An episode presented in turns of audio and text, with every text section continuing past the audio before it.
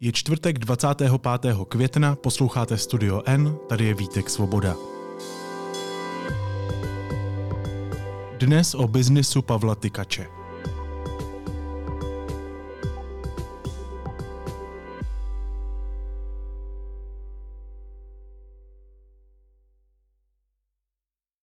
Pavel Tykač se dostal mezi tisícovku nejbohatších lidí světa – na našem webu jsme přinesli tři velké texty, ve kterých mapujeme jeho cestu mezi podnikatelskou špičku, jeho problematická místa i podezřelé transakce přes offshoreové struktury.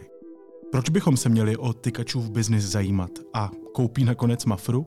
O tom si teď budu povídat s investigativní reportérkou deníku N Eliškou Hradilkovou Bartovou. Eliško, ahoj, vítej. Ahoj, dobrý den. Eliško, jednoduchá otázka na začátek. Co je zač Pavel Tykač? To se nemělo rýmovat. To bylo omylem. Uh,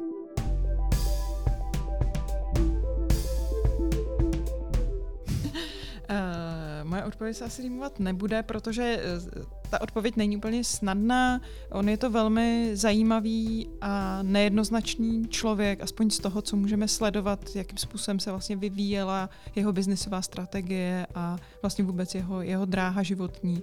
Eh, rozhodně je to člověk, který se nebojí, který je eh, ochoten riskovat a který ale zároveň, eh, alespoň podle toho, jak jsme hovořili s lidmi, kteří ho dlouhodobě znají, jak z biznisového, tak třeba z toho osobního vztahu, tak je to člověk, který je velmi inteligentní a velmi dobře promýšlí své strategie. Takže je to určitě člověk, který dobře ví, co a proč dělá a aplikuje to, co se mu už osvědčilo. Což je vidět eh, právě teď, eh, kdy on vidí, že se mu v tuhle chvíli daří v určitém odvětví, v určitém segmentu a snaží se to vlastně podpořit nějakou expanzí právě i do jiných zemí a tam zkouší vlastně uplatnit ten stejný model, který mu tady u nás zafungoval. Takže Pavel Tykač je úspěšný podnikatel, to každopádně. Energobaron, dá se to takhle říct? Uh, tak uh, on spíš má označení uhlabaron, ale hmm. tohle sedí určitě taky, protože prostě ta energie to je to hlavní, hmm. uh, co mu teďko přináší A... zisky. Ale zajímavé je, že to není žádné nové jméno, to je člověk, který začínal v devadesátkách. Tak můžeme se, můžem se podívat na to, jak se dostal ke svému bohatství, jak, jak začínalo hmm. jeho podnikání.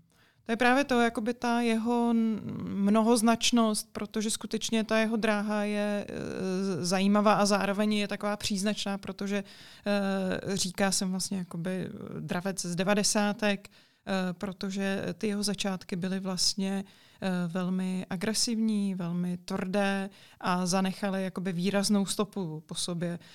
To je možná i ta jakoby mnohoznačnost, o které jsem mluvila na začátku, že ten, ty jeho vlastně biznisové počátky byly velmi dynamické, a teď samozřejmě ta podoba nebo to, jakým způsobem se on snaží sám sebe třeba prezentovat, je už mnohem jakoby mírnější a rozhodně není tak, eh, tak drsná a nekompromisní, jako byla právě v těch 90. letech. Co to hmm. přesně znamená, že byla tvrdá a nekompromisní? Jak, jak si to mám představit hmm. konkrétně?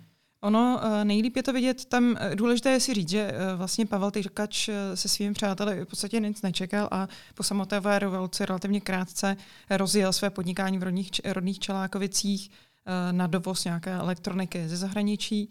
A té firmě se dařilo a on pak dokázal ty peníze uh, nějakým způsobem rychle, rychle zhodnotit. To znamená, rychle se dostal prostě k počátečním penězům, což bylo klíčové v této době, kdy um, uh, vlastně docházelo k privatizacím a uh, v případě tykače byla klíčová kuponová privatizace, Eh, kdy i obyčejní lidé si mohli koupit eh, části podílů eh, různých, různých bývalých státních, státních organizací, státních podniků.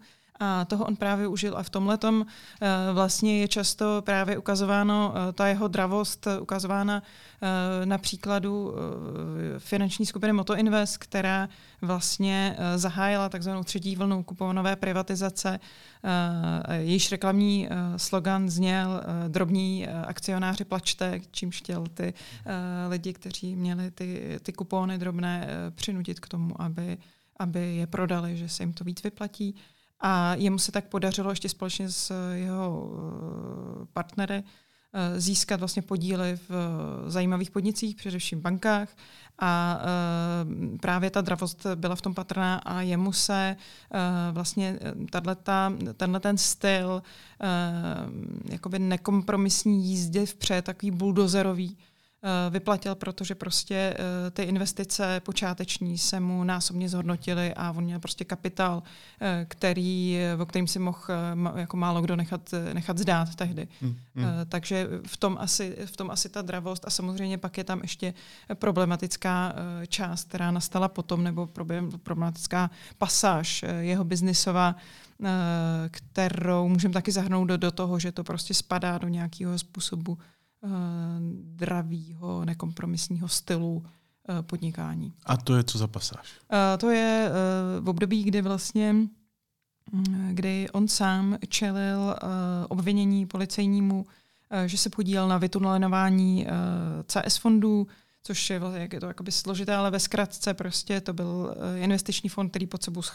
schromažďoval další fondy a z toho fondu komplikovanou, komplikovaným procesy se ztratila více než miliarda korun.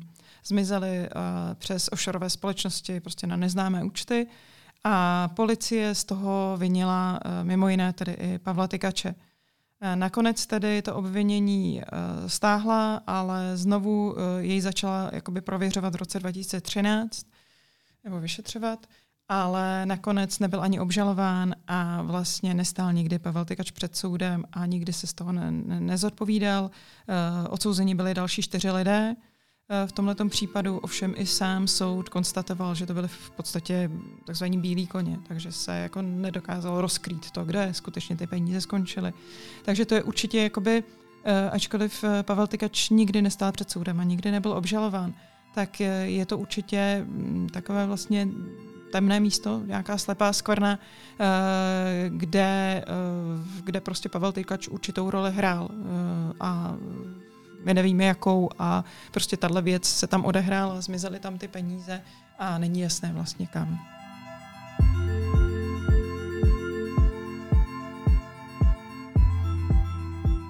Takže když si to vezmu po pořadě, začínáme v 90. s nějakým velmi dravým přístupem, potom tam jsou zase v 90. ale vyšetřováno později nějaké temné body, kde nevíme, Mm. jak to celé bylo, dejme tomu, když to mm. zkrátím.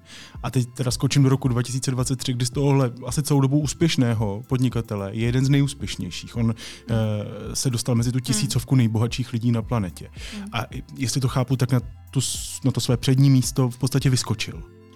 Eh, no, takhle jednoduchý to úplně není, protože tam je eh, jako vlastně klíčový mezikrok, eh, o kterém jsme se nebavili, a to je, že vstoupil vlastně do toho uhelného biznesu, když koupil podíl v Mostecké uhelné, mm-hmm. kterou potom přejmenoval na Czech Cool protože on se tehdy snažil vlastně právě zbavit té, té nálepky toho dravce, drahového finančníka, Eh, pochybného, dejme tomu, eh, tak se snažil zbavit téhle nálepky a snažil se stát jaký, jakýmsi důstojným právě eh, uhlobaronem, člověkem, který přeci jenom jako dělá už ten větší biznis.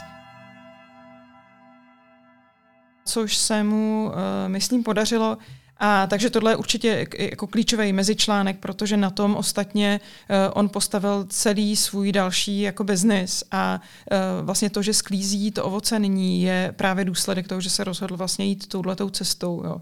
Takže to není jakoby skok, ale k tomu skoku tam došlo nikoliv, ale um, pokud si troufám tvrdit, jakoby úplně přímo vlastním přičiněním, ale spíš souhorou okolností, vlastně negativních, protože eh, určitě eh, ten vývoj eh, pro skupinu Pavla Tykače pozitivní, tak není pozitivní pro, pro nás ostatní, protože vlastně roli v tom hraje rozpoutání války Ruska proti Ukrajině a následná energetická krize, která prostě úplně zamíchala kartami v energetice a proměnila to prostředí, který se zdálo do té doby být jako jasný a kde eh, spíš než uhelným elektrárnám eh, to nahrávalo tomu, aby prostě se přešlo na zelené energie a podobně.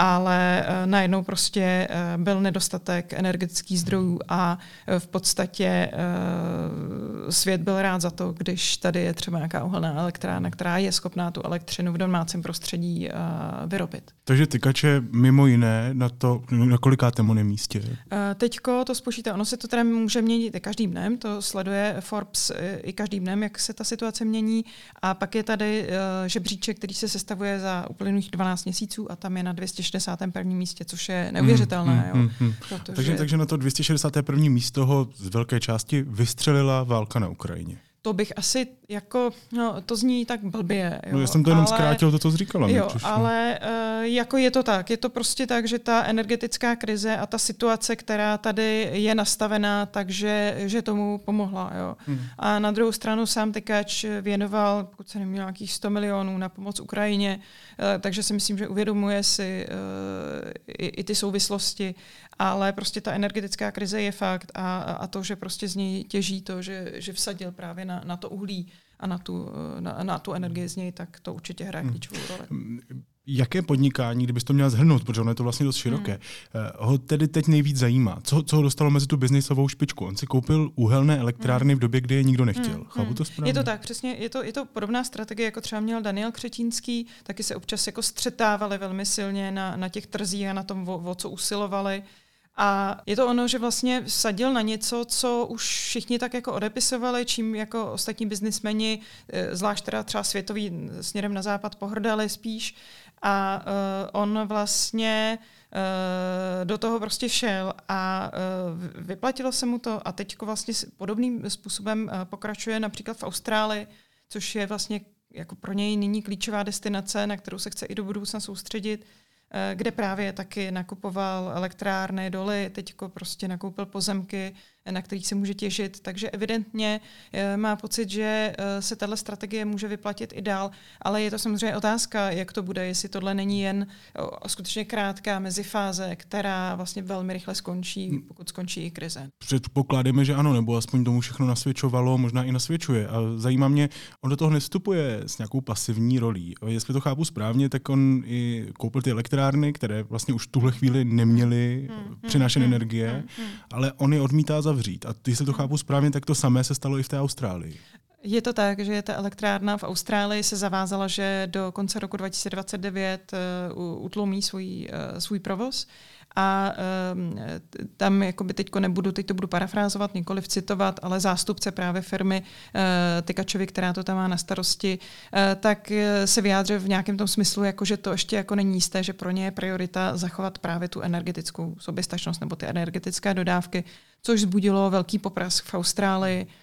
Vlastně podobná situace byla i v Čechách, kdy um, ČES vlastnil elektrárnu Počerady, kterou stát vlastně plánoval uzavřít ale koupil jí právě uh, Pavel Tykač a vlastně uh, pokračuje v provozu dál. Takže uh, tím chci říct, že on není jenom přihlížející člověk, který vidí skulinu a jde do ní, ale vlastně si ten prostor i trošku vytváří. Ne? Prostě když, když nezavřete elektrárnu, která měla být zavřená a vlastně si ji držíte ještě v době energetické krize jako takového, rozumíš mi? Jo, je to určitě, jakoby, tak samozřejmě nad tím přemýšlel. Jo. A co jsem se bavila s lidmi, kteří právě jako tu jeho biznisovou strategii dlouhodobě znají, Uh, tak se shodují na tom, že on uh, to české prostředí má skutečně velmi dobře jakoby zmáknuté, promyšlené a že Eh, ty kroky, které se tu činí, jsou uh, skutečně z větší části důsledkem jeho nějakého rozhodnutí. Uh, že na to nemá jakoby li, lidi, který, který by mu ty nápady přímo nosili. Samozřejmě má jako mikrotým, který uh, mu s tím pomáhá, ale že to je právě on, kdo aktivně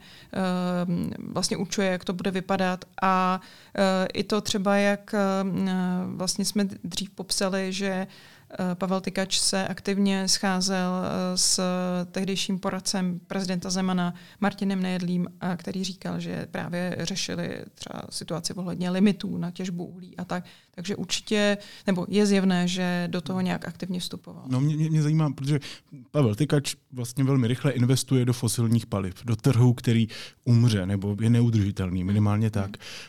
Stejně mu to vydělává. Zajímá mě, jestli v tom je politika, eh, nějaké politické přesvědčení, jestli má nějaké politické ideologické ukotvení Pavel Tykač. Protože já vím, že on vlastně veřejně docela vystupoval proti Evropské unii, proti uh, nařízením, která uh, tahle organizace dává státům. Hmm. Tak určitě jakoby nemůžeme říct, jaký kontakty má. Můžeme říct, že měl dlouhodobě velmi blízko k Miloši Zemanovi, což se potvrzuje právě i tím, že eh, za ním vlastně chodil, nebo minimálně za Martinem Nejedlým na a něco spolu řešili ohledně tohohle toho.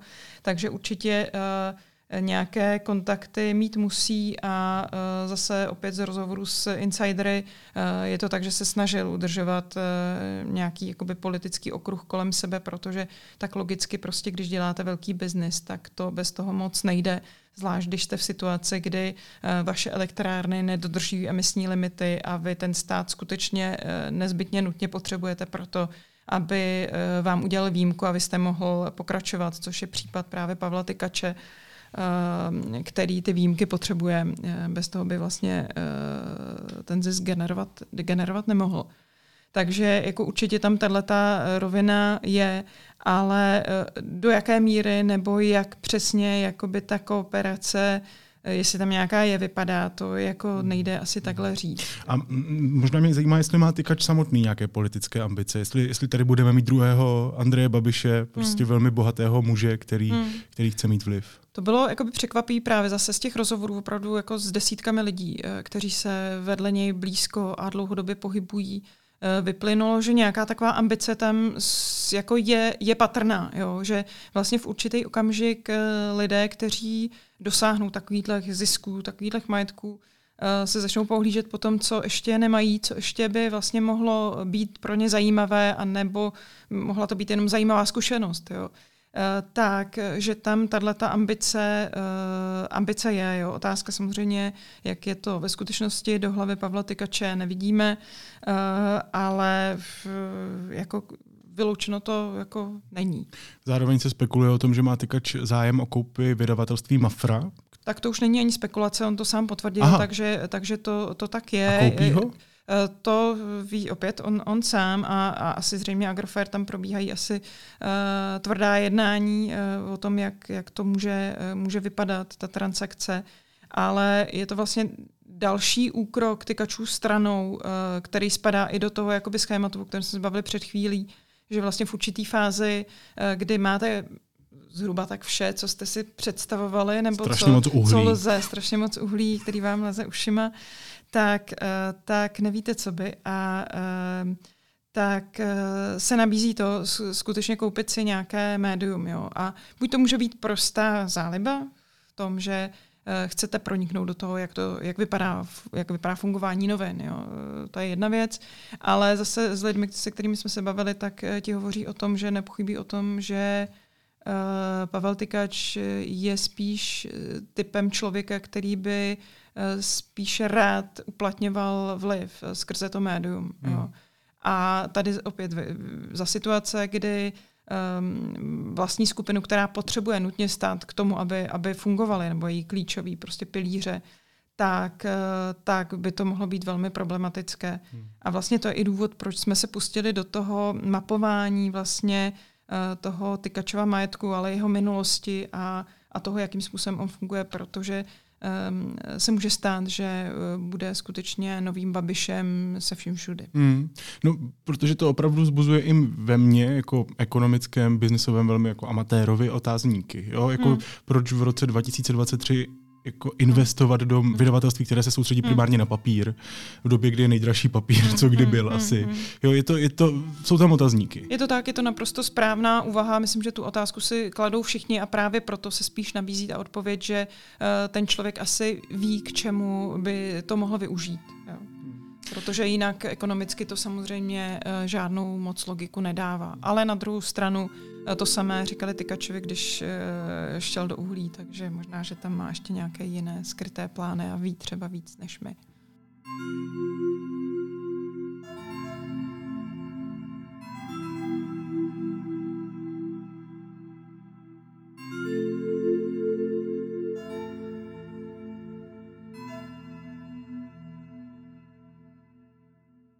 Textu si popsala taky to, jak si tykač přes offshore eh, zaplatil novou vilu na pražských Vinohradech. Um, jak to udělal? Nevím, jestli jde říct jednoduše, jak to udělal, ale každopádně my jsme získali dokumenty, které popisují, že na stavbu jeho vily na Vinohradech, taková obrovská parcela u Grébovky, tak eh, přiteklo postupně v několika letech eh, z kyperské společnosti, která je ovládaná ještě firmou z Belize nebo Bela, eh, což je prostě tvrdý daňový ráj, kde nejde jen o daně, ale i o to, že identita vlastníků je skrytá a nelze se jí vlastně dopátrat. Stejně tak se nelze dopátrat původu peněz. Takže z této uměle vytvořené struktury vlastně přitekla půl miliarda plus ještě dalších asi 200 milionů korun z další beliské společnosti. A um, uh, takže to je to, co my víme. My víme, že tady došlo prostě k nějakému transferu peněz, u kterých není jasný jejich původ. A zároveň víme, že tady došlo k umělému vytvoření struktury uh, záměrně uh, utajené, Eh, s nedohledatelnými vlastníky. Takže to jsou jako dvě, dva takové red flagy, eh, které vzbuzují pochybnosti o tom, proč to tak ten člověk udělal, z jakého důvodu. Samozřejmě jsme se Pavla Tykače na to ptali, Uh, opakovaně jsme ho žádali o rozhovor a ten ho opakovaně skrze svého mluvčího odmítal, takže tu odpověď od něj nemáme. Samozřejmě by to velmi ulehčilo, kdyby on řekl, prostě je to tak a tak. Samozřejmě pokud ty Eh, peníze eh, získal a získal je legálně, tak je to naprosto no, v pořádku, není jasně. problém. Ale každopádně naším úkolem není soudit to, zda to eh, je legální nebo není, nejsme policie, ale je důležité pro nás popisovat to, jakým způsobem vlastně nejvlivnější a nejbohatší lidé Česka fungují, jakým způsobem svůj biznis spravují. A tohle je doklad toho, eh, že minimálně u této transakce to bylo velmi netransparentní a zbuzuje to velké pochybnosti. Já chápu, že offshore je asi cesta, kterou se vydává nejeden podnikatel nebo podnikatelka, ale stejně mě napadá, co to o něm říká? Víš, že, že nechce dodržovat zákony, nebo respektive platit tu daně, nebo jo. rozumíš? Co? To si netroufnu tvrdit, to skutečně se, jako to je na něm, jo? Proč, to, proč to udělal, ale pro mě je třeba důležité, že tenhle argument uh, slýcháme často, že vlastně, když to dělají všichni, tak jako co, jo. Ale to prostě uh, takhle to nestojí. Jo. To, že to dělají všichni, ještě neznamená, že to je správně a uh, že uh, bychom předtím měli zavírat oči. Uh, kor my jakoby novináři prostě myslím si, že je důležité popisovat, když se něco děje nestandardním způsobem kor u lidí, kteří mají nějaký vliv, potenciálně, kteří třeba usilují právě o vstup do mediálního světa, potažmo teda, kdyby náhodou taky do politiky. A mimo jiné vlastně to vše popisujeme v kontextu doby, kdy uh, tahle vláda se vlastně ve svém programovém prohlášení sama zavázala, že uh, chce zavést opatření proti uh, nelegálním praktikám právě optimalizace a daňovým únikům. Takže i kdyby šlo v úvozovkách jenom o optimalizaci daní, tak je prostě důležité o tom vědět a na to, na to poukázat. Jo ale eh, zároveň prostě, eh, jak jsme, když jsme hovořili vlastně s odborníky, kterým jsme dali nahlédnout do těch dokumentů, které jsme k těm transakcím získali, eh, tak oni správně podotýkají, že prostě takovéhle, takováto schémata se používají prostě často i k praní špinavých peněz a právě k zastírání původu peněz a zároveň třeba i majitelů, od koho ty peníze šly. To je taky otázka. Naše úloha tím podle mě byla, byla splněna a je, já jsem vlastně ráda, že, že to máme, protože tím vlastně komplexně eh, vytváříme ten obraz uh, velmi vlivného podnikatele, který, který u nás funguje.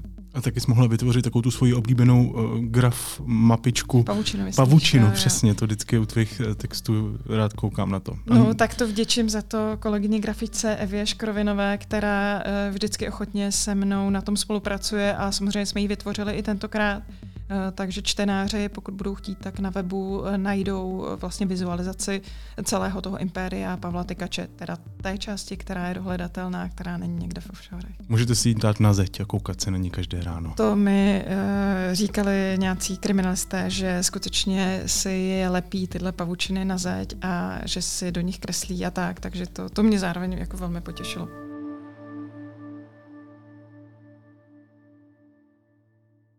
Tykačovo nění se, aspoň jak jsem se dočetl v tvém textu, během jednoho roku zdvojnásobilo. Jo? Jeden rok, dvojnásobek, je tady od devadesátek. Ší, jako to je mm, velký skok. Mm. Um, a to hlavně během tedy roku, kdy lidem naopak mizely úspory. Jo? Teď už opravdu skoro všichni čelíme mm. extrémnímu zdražení všeho. Mm. Um, mluví se o, o energetické chudobě a nejen co oni už mluví, už se mm. i žije. Jo? Um, nejsou to lehké časy. A Pavel Tykač stojí na druhé straně té barikády. On je ten člověk, který naopak z té energetické krize těží. Vyrovnává to nějak? Snaží se být přínosný pro společnost? Je to, je to něco, co je jako z toho, co ty o něm zjistila, si uvědomuje a chce s tím nějak pracovat? To mi asi nepřísluší úplně soudit. Jo? Já můžu tak jako konstatovat to, co je známé, že přispěl 100 miliony na Ukrajinu, hmm mají s manželkou uh, vytvořený nadační fond, nebo nevím, jestli to má přesně tuhle podobu, ale Woman for, for Woman. To má asi každý bohatý pár současný, ne? Mm, přesně jak. Mm. Pomáhají dětem, který, které třeba nemají na obědy. A tak je samozřejmě asi legitimní a na místě otázka, jestli je to dostatečné, jestli by ta míra nějakého revanše neměla být větší Eh, určitě se jako je legitimní nad tím přemýšlet, ale mě skutečně nepřísluší tohleto posuzovat. Hmm, ne, spíše víš jenom z toho, co jsem o něm zjistila, tak jestli to pro něj teoreticky je téma, to se asi těžko zjistí. Uh, že? Uh, no, jak to říct? Uh, rozhodně z rozhovorů s těmi lidmi, kteří ho znají, na rozdíl od mě dlouhodobě a blízko, nevyplývalo úplně, že by to byl duší filantrop. Takhle to asi řeknu. A zajímá mě, jestli tohle je téma obecně z toho, co ty pozoruješ, protože ty se pohybuješ eh, v oblasti právě velmi bohatých, vlivných lidí, který jakoby sleduješ a snaží se odkrýt po případě nějaké nekalosti. A mě zajímá, jestli tohle téma okolo tebe existuje. Že, že to, že tu ti nejbohatší víc a víc bohatnou, zatímco ten zbytek rapidně chudne. Víš, jako t- mm. já chápu, že ty jsi šla popsat jeho machinace, mm. ale stejně tohle téma se od toho možná nedá odlepit v jeho případě, ne? Jako asi se to nedá odlepit ani u někoho dalšího, pokud jakoby eh, vnímáš, že ta společnost nebo minimálně třeba země, ve které žiješ, je v úzkých nebo i jiná země, tak eh, je určitě skvělé, když máš hodně peněz, když máš přebytky peněz, eh, tak je dát na pomoc těm slabším, těm, kteří jsou v té nouzi. To je samozřejmě chválihodné a v ideálním světě by to tak jako určitě bylo ale mám takový pocit, že eh, v Čechách to furt jako ještě není tak zakořeněné jako třeba jinde ve světě, že by uh, přijde mi, a možná se mýlím, ale přijde mi, že prostě furt ta touha potom vlastně výš a výš a dál a dál je silnější, než um, obětovat ty své peníze na něco, co ten zisk generovat nebude. Jo. Jsou tady podnikatelé, kteří to dělají, jo, kteří se snaží, teď se mě napadá eh, pan Dědek, jo, určitě jsou tady, no, jsou tady další. Jo. Je, víš, tady mě to přijde jakoby nejexponovanější. Mm, jo, Člověk, jo. který zbohatl na tom, že ostatní chudnou. Určitě, jako je, je to drsně řečeno, jak už, jak, už, jak už jsem poznamenala předtím, ale um, on využil prostě situace a využil jí tak, že už na to byl přichystán, jo? že to nebylo, že by si řekl, tak teď to nastalo, tak jo, to by bylo pozdě. On prostě na to byl připraven a samozřejmě nemohl vědět, co, co se stane. Jo? Je to souhra okolností a prostě uh, hraje mu to teď do karet. Jo? A může tvrdit, že prostě já jsem vám to říkala, ještě mě budete prosit na kolenou a chtít po mně to uhlí, což se vlastně de facto stalo. Jo? Ty elektrárny jedou prostě na plný výkon, chvaletice prostě jedou úplně na maximum, jo. Možná by bylo fajn se o tom s ním pobavit, ale jak jsem, jestli jsem to správně pochopil, to je jeden z těch miliardářů, ke kterým se prostě nedostaneš.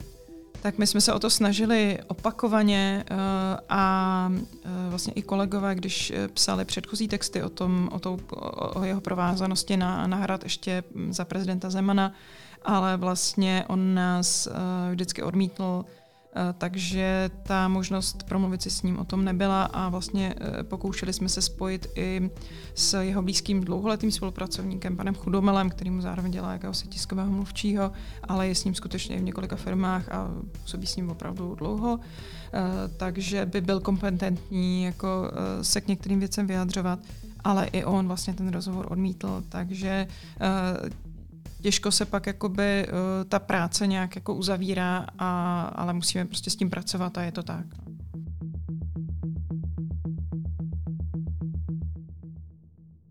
Ve studiu N jsem si povídal s investigativní reportérkou deníku N Eliškou Hradilkovou Bartovou. Moc ti děkuji, měj se hezky, ahoj. Taky děkuji, hezký den, nashledanou, ahoj.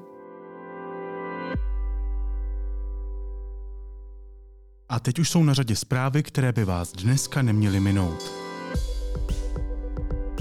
Verdikt v případu exposlance Dominika Ferryho padne podle české televize nejspíš na podzim. Obvodní soud v Praze odročil červencové jednání. Znalci potřebují více času na vyhotovení posudků. Ferry je obžalován ze znásilnění a jednoho pokusu o něj.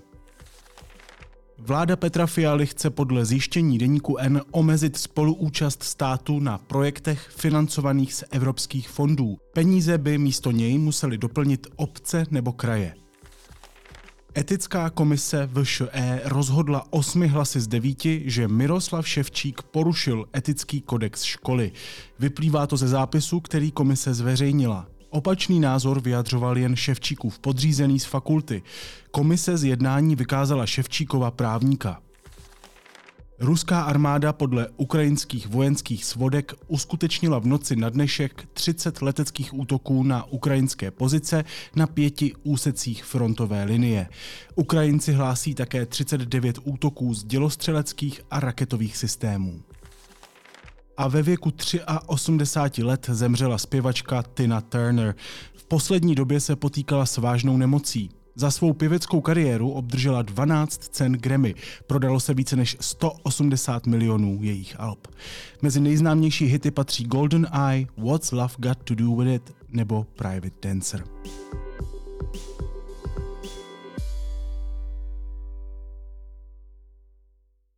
A na závěr ještě něco, co mě zaujalo a možná by mohlo i vás. Dneska vás pozvu do kina. I love you. Love you.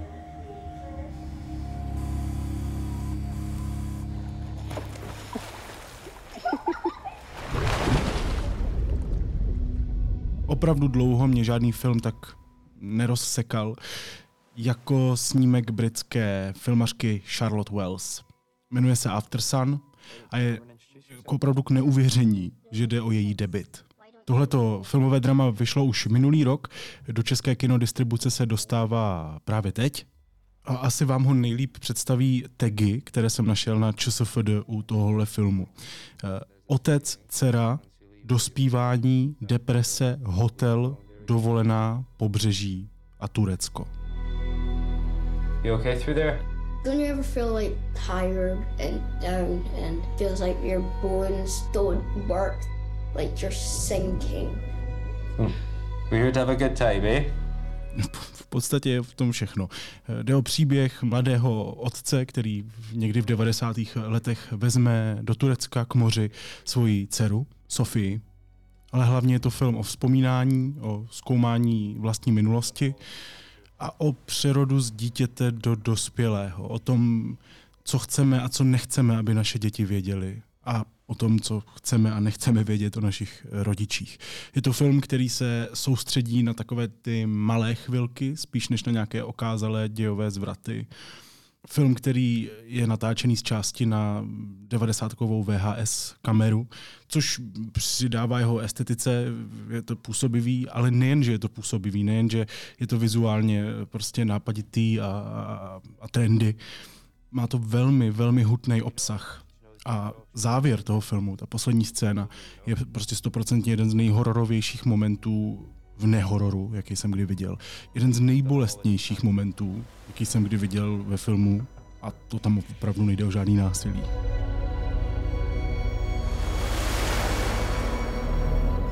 Fakt vám doporučuji tyhle ty dva hlavní hrdiny, eh, hrdinu a hrdinku, poznat. Fakt vám doporučuji na to jít. Wish we could have stayed for longer. Me too. After Sun. To je můj dnešní tip. Naslyšenou zítra.